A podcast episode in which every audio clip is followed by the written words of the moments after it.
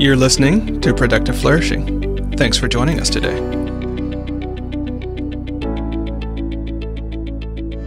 You know, everyone has gratitude inside them. And you you speak to a woman who who's so thankful to walk five miles for clean water for, for her family and will do that every day. And she's so thankful to have that clean water. And then you go home and you think, oh my gosh, I'm so fortunate you know, I should be, I should really have gratitude inside me uh, for a lot of these things I take for granted, because look at what these other people go through, and so everyone has gratitude. You just have to really find it and express it. That was Michael Silvio, a man who is one of a small group of runners who have run full marathons on all seven continents. Yes, including Antarctica. He joins me today to discuss the lessons learned from running these marathons and how each continent taught him different and important lessons. While the conversation is overtly about marathons, what we're really discussing is the inner and outer journey of committing to a big goal and what happens when you do. I'm Charlie Gilkey, and this is Productive Flourishing. Welcome to Productive Flourishing, where we explore how to do the work that matters so you become your best self in the world. I'm your host, Charlie Gilkey, and I'm joined by Angela Wheeler and other guests who will share their stories, insights, wins, and challenges in the hopes that our journeys and stories will help you with yours. Now, on to the show. Mike, thanks so much for joining us on the show today. You have a really inspiring story. And as we were just talking about in the green room, um, running is one of those things that um, I want to love, but I don't, but I understand why people love it. So thanks for um, coming and sharing your story with, with us today. Uh, thanks for having me. Alrighty, so um, the extensive talk that we're going to be talking about is running in the marathons that you've done across the seven different continents. Um, but before we get into the how and the story of running, let's go into the why of running. Why did you start um, this process of running and, and make the pledge to run across all seven con- uh, to run on all seven continents? Well, you know, I was a runner as a kid, so it wasn't completely foreign to me but like most people in their 20s and 30s, you're working on your career, you're working on your family, you're doing the things that everyone does. And in the course of my journey, I actually became diabetic and was uh, diagnosed with diabetes at 30 years old. So it was adult onset, but it was obviously uh, um, a function of diet and ex- lack of exercise.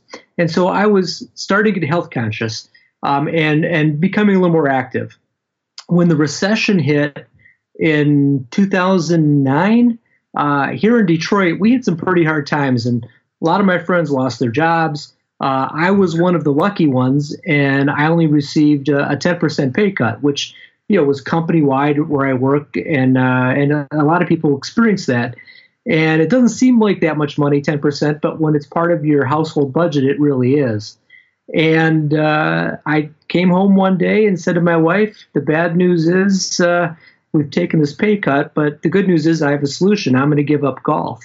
And so I gave up playing golf because I played twice a week and I ate hot dogs and drank beer and, of course, gained weight.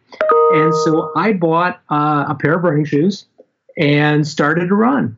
And that was really how the journey started for me was just getting out and uh, and and making the most of my time and getting some exercise to replace golf. All right, so obviously there's a big jump between replacing golf and running on seven continents, right? Um, so how did that manifest itself? Well, I I, I I joined a team and was training, and I ran my first marathon in Cleveland, Ohio, which was a great experience, loved it. And uh, I was in a position where I traveled a lot for work. And of course, runners talk about running no matter where you are. And so I had met some gentlemen on a project. I believe we met in the Czech Republic, but they lived in the Netherlands. And they said, uh, Oh, you know, you're a runner, we're runners. And we have a half marathon in our hometown of Venlo. Would, you know, if you'd like, let's have our next meeting in Venlo and we'll all run the half marathon. And I thought, sure, I can, you know, I can run a half marathon whenever I want. And so uh, the, I arranged our next business meeting around this this race, and I ran with them, and I absolutely fell in love with traveling and running. It is a great way to see parts of the world that tourists don't see, a lot of locals don't see. You're you're you're on the ground. You're you're experiencing the, the city and the you know just restaurants and where people hang out and running stores and running with people. And I ran this marathon or half marathon, and people were were cheering for me. I don't know what they were saying because you know it's it's the Netherlands. They're speaking Dutch. I don't speak Dutch, and I just fell in love with it. And when I got home, I called a buddy and I said, "Hey, I've got a meeting in Brazil in in a month or two." Let's go run the Rio Marathon. And he said, hey, I got frequent flyer miles. I'm in. And so we flew to Rio de Janeiro and we ran the Rio Marathon. And that was really our first um, non North American continent for a full marathon. And uh, then you just keep going because you're like, this is the best experience ever. And as you went around the world, like it's, it seems like every continent taught you a different lesson. Um, and so there are a few that I want to pull out, but give us the broad overview. Seven continents, seven lessons. What were they? Well, yeah. So each each continent was a different experience for me, and each one has a story behind it, and each race was different. And so, you know, in North America, I, I count Detroit Marathon as my hometown marathon. That's my North American marathon. And that one I learned it's all about family. No one will support you like your family. And that's important for a lot of people to know and to realize. And also to realize that you need to support your family. And you know, I've got these I've got a hundred stories about, you know, each one of these lessons of, of why it's important to me and why it's important to people that I know. Um, and uh, in South America, uh, we had a challenge where the bus dropped us off two miles from the start of the marathon and 20 minutes after the marathon started. So I had to run 28, mar- 28 miles, and I had to run it a lot faster just to catch up with the other runners because we were literally the last four people. And so, but we were so excited, and it became clear to me that if you live with optimism, you can accomplish so much more than you think you can just by having the right attitude, the right perspective on the world around you. Um, Africa was my was my next continent, and it was probably the continent that changed my outlook on the world more than any place else I've run.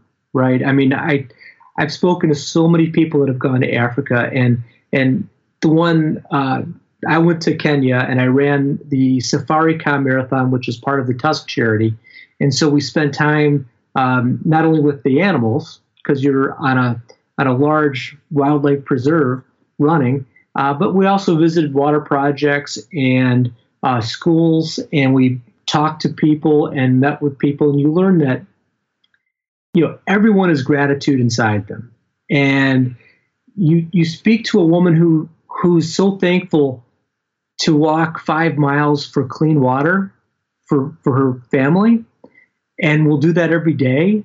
And she's so thankful to have that clean water. And then you go home and you think, oh my gosh, I'm so fortunate.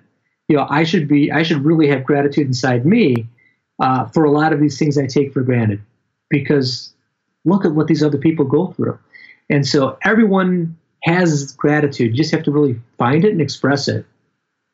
Uh, in uh, in Asia, I was very fortunate to run Tokyo, which is one of the world majors, uh, we have six majors in the marathon world, and uh, I went into it with a lot of injuries, and that's where it really came to me. And and this is a reflection of my professional life also, is that you need a team of professionals to get you to the finish line. One person alone will struggle, and and there's no reason why you can't call upon the expertise of others to help you achieve your goals and that can come in a lot of forms. For me, from a health you know, perspective, it was a trainer, it was a masseuse, it was my doctor. You know, it, you know, all these people come into play. And um, but you know, from a you know, from a homeowner standpoint, right? It could be a, a carpenter, it could be a plumber, you know, just to get things done right. And and you really need to call in professionals. Um, the next race I ran was was also a major, and that was the London Marathon.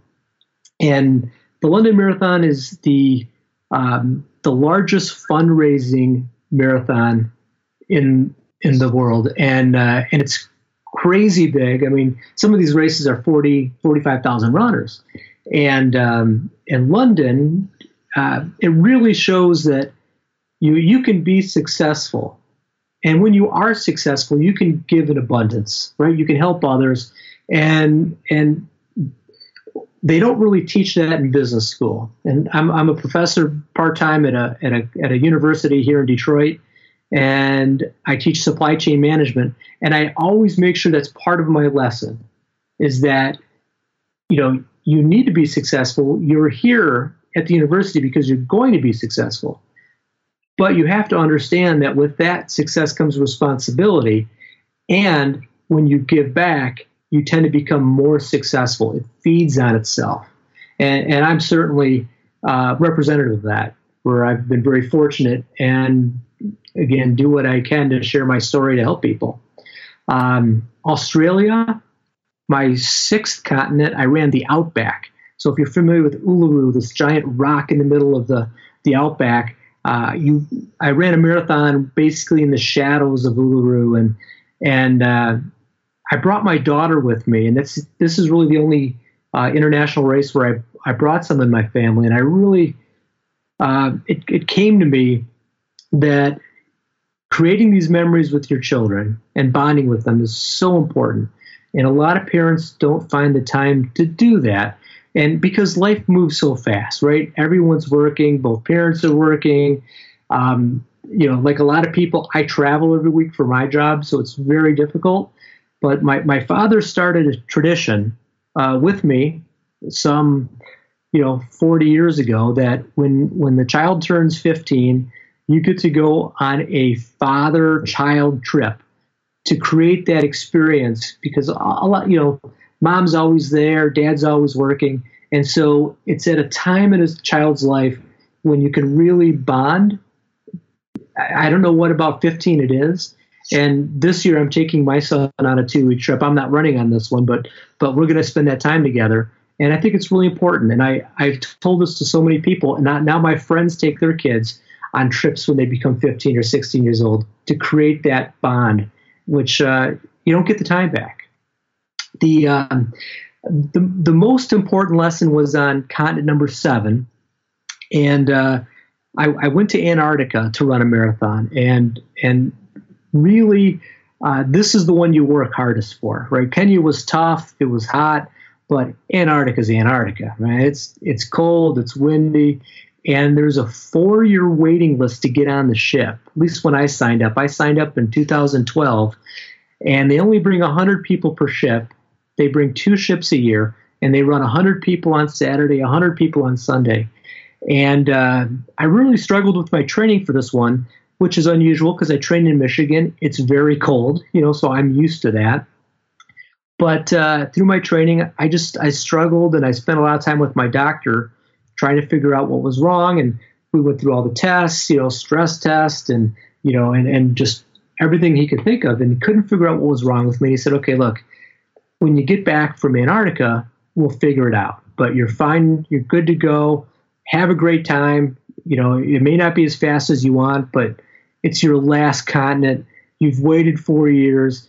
I, you know, I think it cost me around ten thousand dollars, right? So you can't just say, ah, you know, forget about it. You're in, right? You you've got to go.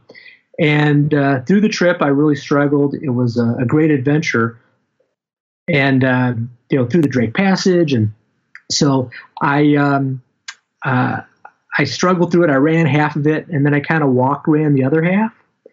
Uh, I got back to the ship. I kind of stabilized myself and rested. I spent a lot of time in the bunk. And when I got home, they discovered a 95% blockage in my LAD artery. So that's the one they call the widowmaker.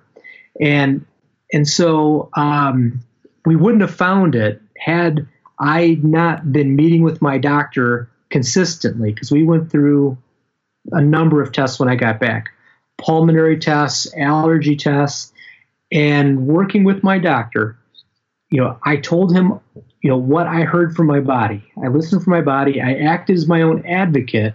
And a lot of people don't do that and, and really pressed my doctor to make some decisions with me to get some advanced testing. So we found this blockage, and he was surprised by it. I'd run marathons with my doctor, and he's you know said, "Geez, you know, uh, I, you know, I can't believe it. You're a marathon runner. Your heart is so strong." But the problem wasn't my heart; it was my arteries. Right? It was the result of a lot of years of, of bad food. It was a result of diabetes, and uh, now I've made a lot of changes, and it's been uh, it's it's been a, a, challenge. But it's you can it can either be the worst thing that ever happened to you or the best thing that ever happened to you. For me, it's really the best thing that ever happened to me. You know, so I'm curious because this the process of running marathons on seven different continents um, represents a amount of being all in um, that that um, you just you got to be all in in a certain way. And is this how you are across your life, or is running something special for you? Well, you know, it's it's. I guess you could say it, it's how I am across my life. I mean, I um, I'm like I say, I've been very fortunate. I've always worked. I work hard. I work in in a in a very tough town, uh, in a tough industry in in, uh, in automotive. But I've I've been fortunate to uh, have always um, pursued my career in supply chain management. Uh, right now, I'm vice president of logistics innovation for a software company. And in the past, I've worked for tier one automotive companies. Uh, tier one is someone that makes the parts that go in the cars, and work for those type of companies, and work for third party logistics companies, and really advance my career uh, where I've been you know, I think very successful and very happy. And at the same time, I've been able to teach at a university and mentor students. And so I've always, I always have something that I'm doing, progressing, moving forward, and and enjoying and having fun with. And I don't think that so. You know, running marathons isn't something new. It's just a different goal, but a much harder goal. And it and it's not something that you can just do quickly. You don't just say, "Hey, I, I think I'm gonna, you know, I'm, you know, I don't know, I'm, I'm gonna put together a puzzle, or I'm gonna, you know, it's something that takes months and months to train for one marathon, and then to actually do many marathon, it, it takes many years, and so you have to always be looking at that next step in the progression to reach your goal. So Something else about this though is one can look at it and say, okay, checklist, seven continents. What are the marathons? I'm going to train. You know, I'll, I'll have the outcome, but you can't really do something like that. At least I think. I mean, some people can. Most of us can't do something if we don't enjoy the process itself right? Um, because it's a lot of training, it's a lot of preparation, and that's just on the physical side of things. There's also a lot of um, you know, you had to pay for these things, and it's not, you know, it's not at all cheap to to do these types of things. And you had to have time away from your family, and you had to have time away from the career. So there's something beyond just a goal accomplishment that that drove you to continue to do that. So tell us a little bit more about that. Well, you know, when when running becomes part of your lifestyle, you know, you're up every day at 4:30 or 5 a.m. to get your miles in. I, I estimate that I ran about 7,000 miles in the course of running these these seven marathons. And um, uh, the one nice thing, you know, for my wife is that, you know, at nine o'clock at night, she always knew where I was at. I was up in bed sleeping because I had to get up at 4:30 in the morning to run, and so she was very supportive. And when you when you tell people that you have this goal, at first people think you're crazy, right? Because you've only run two marathons. You know, you now you're going to run on seven continents and you say, yeah, this is what I'm going to do. And people started to take me seriously when I came back from Kenya and had, you know, thousands of photographs. And people started to say, I think you're going to do this. And it wasn't just my friends and my family, but my coworkers became supportive and the, the people that I worked for became supportive. And so when it came time to take two weeks to go to Australia, they're like, I'll see you. Send pictures. You know, and you know, I come home and there's pictures of my door, you know, of my office door of me running, you know, from you know that they found on the uh, race page, and so people will rally around you if you communicate a positive goal and a realistic goal. Um, it was realistic to me because I knew I was going to do it. It wasn't, I think I'm going to do this, but it's, I'm going to do this and I'm committed to do it. And before you know it, you've got people wanting to talk to you about running and people sharing their running stories. And you really surround yourself with like minded people because you're in running clubs and people search you out because they hear about you. And so, um, for instance, because I travel, I would visit uh, assembly plants uh, in Mexico and in different parts of the US. And I would send a note to the HR director in advance and I'm saying, look, I'm going to be down there for a meeting on Monday and I'm going to come in early. And could you find out if there's anybody that works there that runs? And I'll do a group run with everybody that, that's at the plant that wants to go. And I remember one day I had, must have had eight or 10 people uh, in a plant in Mexico, and we went out and ran, and we had their security team came out on bikes to make sure that we were safe, and it was really a great experience. But you bring people in, and then you become uh, become the running guy. But um, but everyone becomes a little more invested in in what you're doing, and it's a great message to get people out and exercising. People brought their wives, and and it was just a wonderful experience. Did you ever have a moment moment where um, you either thought about quitting or that it was particularly hard to stay with the goal? Um, yeah, I mean there there was some injuries along the way. Injuries are part of running, and you're trying to keep on a timetable. And so originally, I wasn't going to run the London Marathon.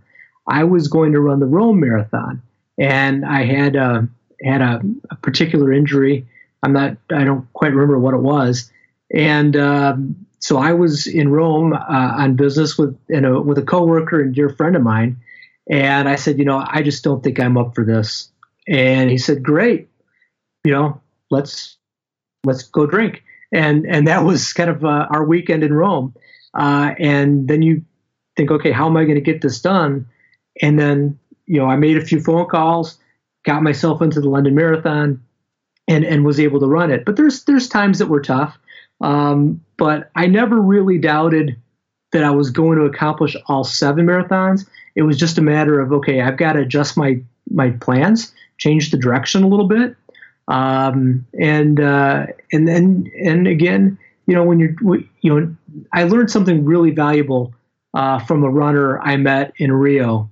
He had run 200 marathons, which for me was incredible. I'd run that was that was my second, and uh, and I said, well, how do you how do you feel about you know our our run today? And he looked at me, he goes, eh, he goes, you know, some days it's your day, some days it's not. You, you know, you just you just got to run, and and that always stuck with me is that um, you know you just got to keep moving forward, and that's what matters. You know, you'll find success. Well, I want to, you know, sort of zoom out here because, you know, we talk a lot about doing your best creative work and doing the work that drives your business and your career on the podcast here, right? And so running it's the conversation, but it's an analogy, right? It's it's a metaphor for other aspects of life right? Um, we can say the same thing like if we talk to someone who wrote seven books in seven years, right? It would sound remarkably similar, right? Um, it would sound remarkably similar in the sense where it's like, yeah, some days it's your day and some days it's not your day, right? That happens every time you sit down, right? I'm in the middle of writing a book and I can definitely say there are some days where I'm in it and then there are some days where I'm not, and I'm just there typing, and I'm you know going through I'm going through the training, I'm going through the rehearsal, right? Um, it could be business building, it could be whatever it is. It's it will have this same sort of thing, and and the reason I'm asking around the difficulties and the challenges and what it's like is begin we can step back and say, oh, where was that time in my work or where was that time in my life where I wavered, not because it was difficult, but I wavered because I wasn't sure whether I was going to do it or not. I wasn't fully committed to the goal, and that's what caused the wavering more so than whatever the difficulty was, right? So just wanted to draw those yeah. out that that's the parallel here.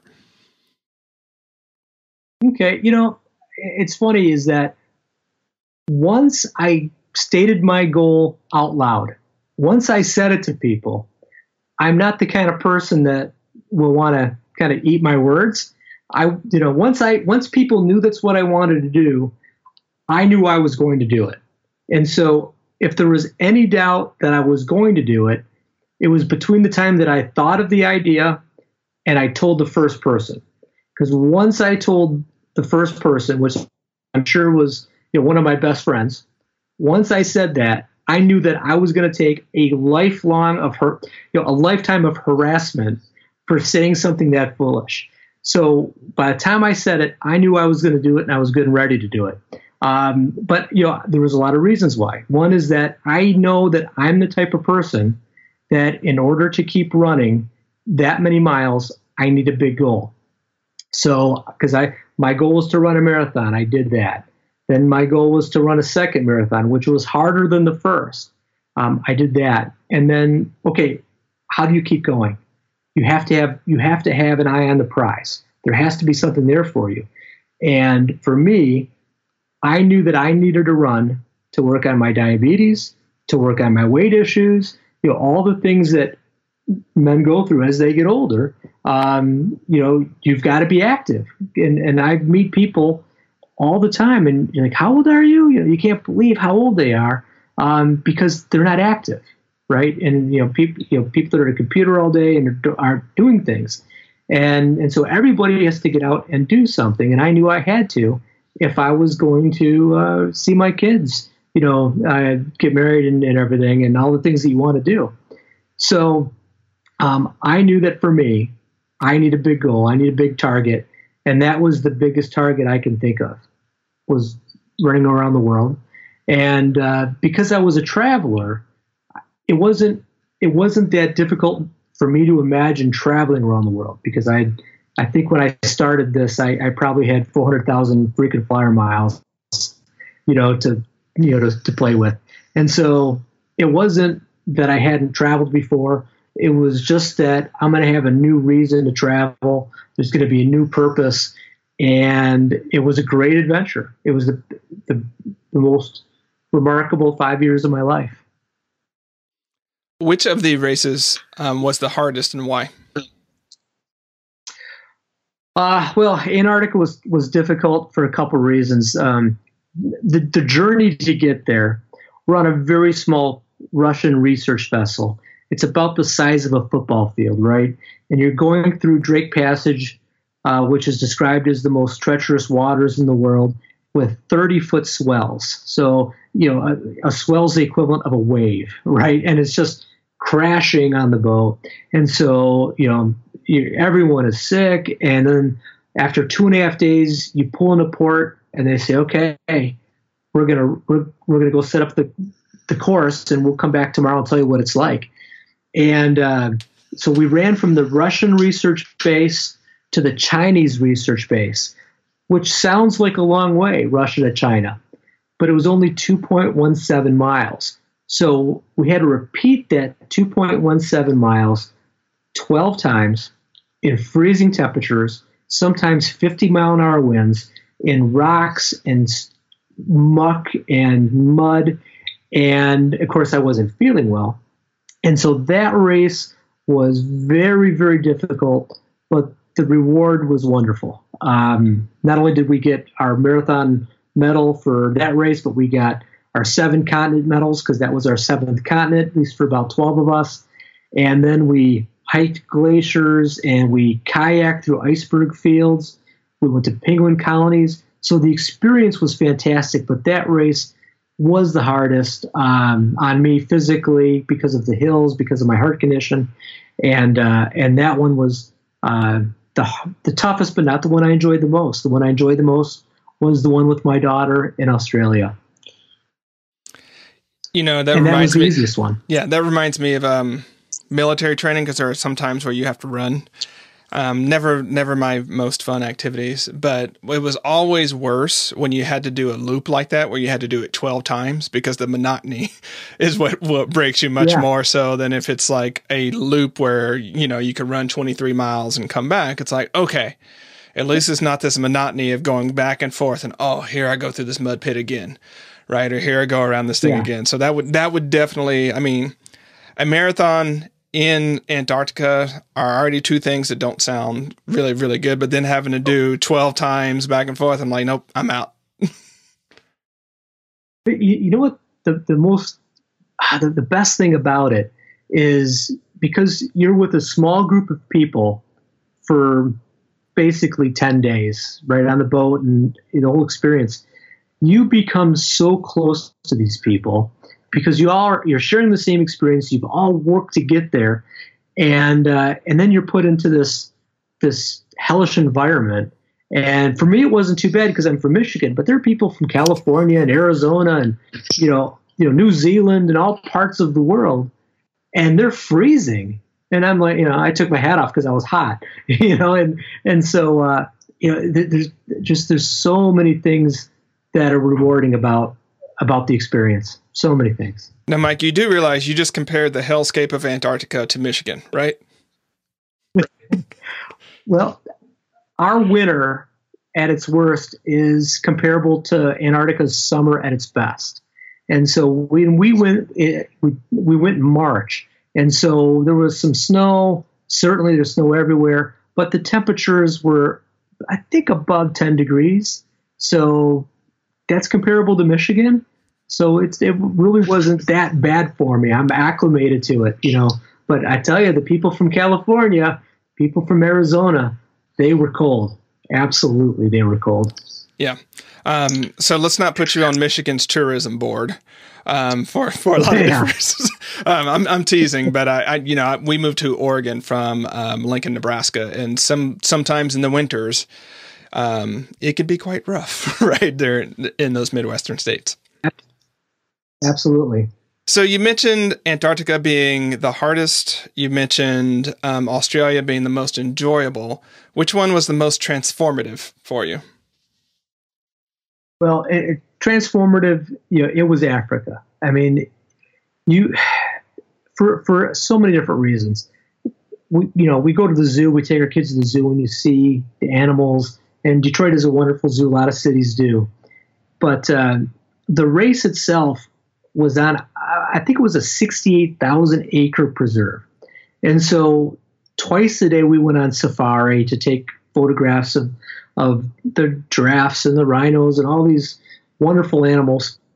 And, uh, and you, you get a different sense of appreciation for the importance of, uh, of, of, of keeping these animals on our on our earth, right? You know, rhinos and how they're hunted, and elephants how they're hunted, and uh, because it was part of the Tusk Foundation, the director of Tusk actually sat all of us down as a group because we're part of this VIP group and talked to us about what they're doing to stop um, the poaching of these animals. And certainly security plays a big role in it, but the market plays an even bigger role. And so a lot of the money that they raise goes towards advertising and education in China where there's a demand for the, you know, the, the tusk or whatever part of the animal that that they turn into, you know, some kind of local medicine or whatever they use it for, and and so that really changes your outlook on um, on on just how few there are and how magnificent they are in in their natural habitat.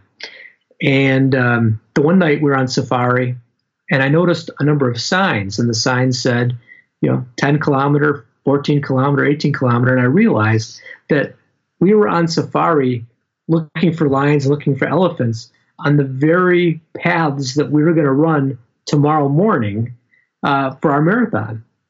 And so in the morning, they brought out a couple of helicopters and they went flew overhead to scare all the big game away from the runners so that we were safe and um, and so that was a great experience. And of course, um, when we visited the schoolhouses, uh, you know, if you've been to a grade school, I'm sure you remember from your grade school, there was always posters around the walls with letters, right, and you know, pictures and things that you could learn.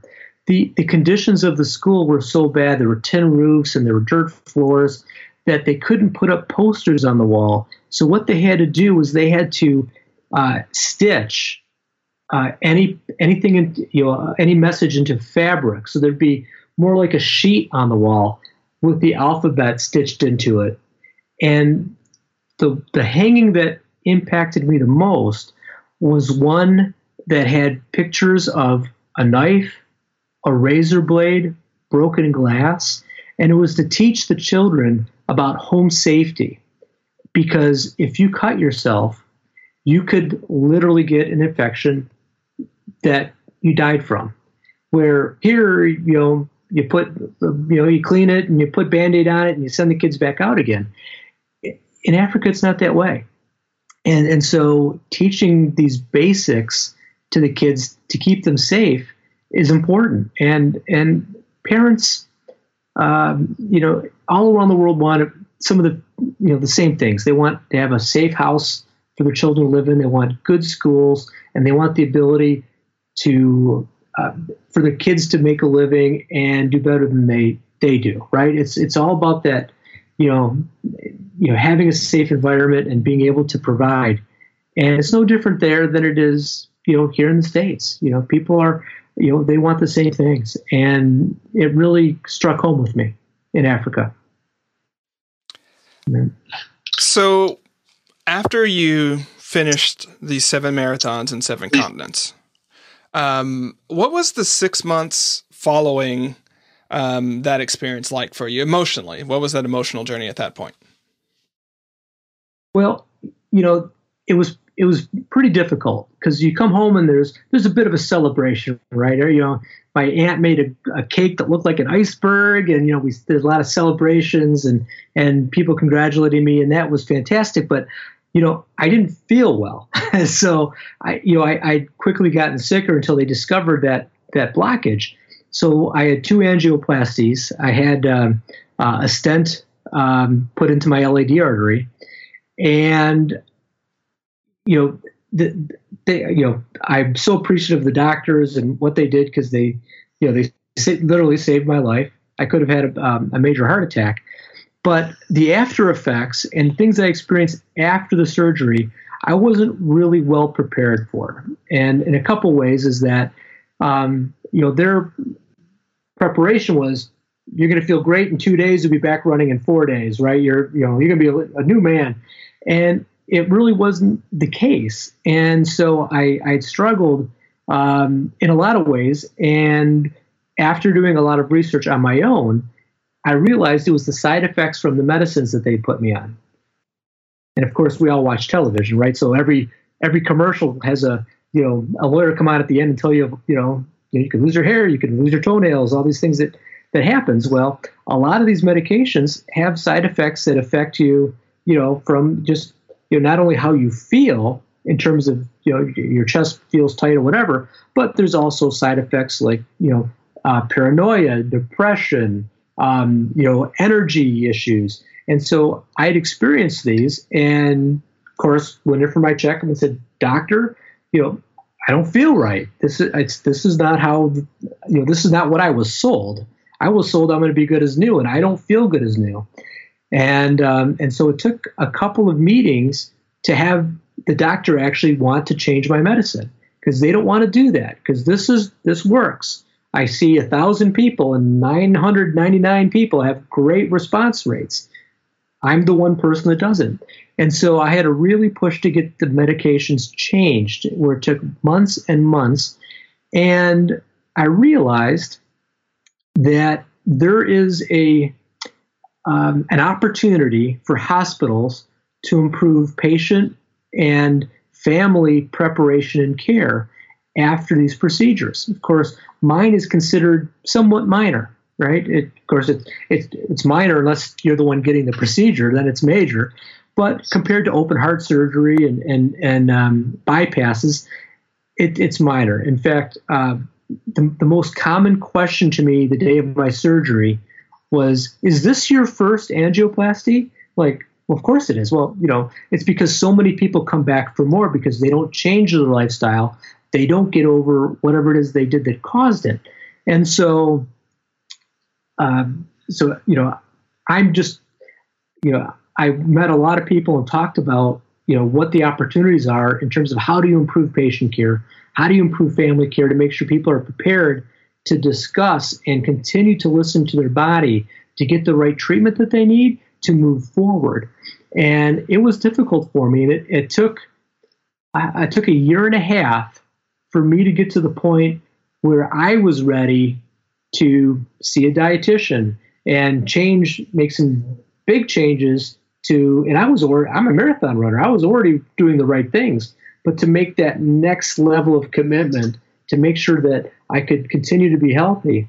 And I did other things too. I, I changed careers. You know, I, I, had a high stress job. I recognized it, and I uh, I walked in and I said, you know what, this isn't working for me anymore. I'm going to go do something that I love to do and I enjoy to do, and with people that I enjoy working with. And so I made a change. So um, those are things that I had to do, and I so wish that someone would have worked with me a little bit closer when I went through this to say, okay, these are the things that you need to evaluate. What caused it? You know what what you can do to avoid it, and uh, you know, and uh, and it's not like you know uh, you can you know hindsight is twenty twenty, right? You know, I can't do anything about it. I only know what I went through, but now I'm trying to influence others to say, okay, listen, you know, if you're out there exercising, listen to your body, make sure you communicate with your doctor because the doctor can't hear what your body's saying. Only you can sit, only you can hear it. So, you know, listen, listen to your body, keep moving forward, talk to professionals, make sure you've got a team around you because you know a lot of people have heart attacks and die when they exercise. I, you know, my brother had a heart attack, you know, climbing some stairs, and he's seven years younger than I am, and he did luckily he, he survived it. But, you know, I, I always think to myself, boy, I wish that, you know, he didn't have to have that experience that he would have maybe had a symptom or something that he would have heard um, and been able to do something about. And he changed his lifestyle. He's doing great. And, um, you know, so that's, you know, that's really what I, what I took from it is, okay, how, how do I, you know, communicate this to other people? Because, you know, if one person avoids a very bad situation or recovers faster, you know, then boy, it made my journey worth it. Absolutely. Um, there's a, another reason I asked that question is that um, what I've seen after interviewing and talking to a lot of people is there's a post accomplishment depression that can often come. Now, you had you had a surgery that had sort of biochemical responses. But a lot of people will report like, "Hey, I had this huge goal, and then once I accomplished it, like six months, nine months after that, I really didn't know what to do with myself. Like I, like I was depressed in a way that I was not prepared for. Um, now you had a, again with your medications, I think you had a different scenario that was causing some of these issues, and I was just curious if you noticed some of that about yourself, but you may not be able to tell. Yeah, you know, I, I, I think that was probably a contributing factor. I hadn't really thought of it from that perspective, but you know, I, I have been kind of searching for that next big goal. Right? Okay, what do I do next? I've spent five years of my life, you know, accomplishing that, and and um, now what what's been great is now that you know I have the story. My goal is to reach people and to um, hopefully help a few people. And I um, I speak, uh, you know, because I, work at the university, so I mentor students. I do a lot of things that are very rewarding. Um, but yeah, that that probably had a little something to do with it. You know, okay, how do I top this? What do I do now, right? And um, and uh, you know, you know, maybe you know, maybe that's it. But uh, you know, my goal is to lead a healthy, happy life, and um, and I'm running two marathons this fall, so I, I, I still have some running to do. So uh, I just keep moving, keep moving forward. Well, you may have already answered. I was going to ask you what your big goal is now. You might still be looking for it, right? But what's what's what's calling you um, these days that, that really will make you um, stand up and respond to it?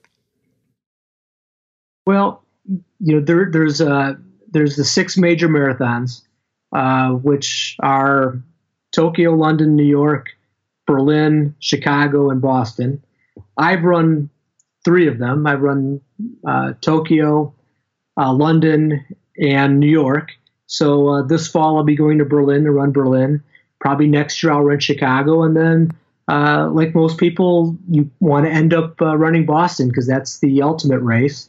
And uh, at some point, my speed will I'll get old enough that my speed will qualify for it. So I'm hoping maybe before I'm 60 to qualify. Um, but uh, yeah, so I'm gonna I'm gonna work away at at at those uh, six majors, and um, just continue to uh, you know to work and travel and, and really enjoy myself. Uh, say I've got a, a two week trip with my son coming up to to continue to bond with him and and then uh, I'll probably uh, I owe my wife another trip, so uh, uh, she keeps telling me that you you run all these races and you go everywhere. Where where do we go? So last year I took her on a special trip. Next year I'll do the same and uh, and make the most of it. So you know I, I you know I, I'm, I'm very fortunate. Uh, I I work hard to be able to do some of these things and and so I want to make sure that I'm able to to enjoy to enjoy the benefits with my family. So, as the guest for today's podcast, you get to leave our listeners with an invitation or a challenge, depending upon which one most resonates with you. So, based upon everything that we've talked about, what would you invite or challenge our listeners to do?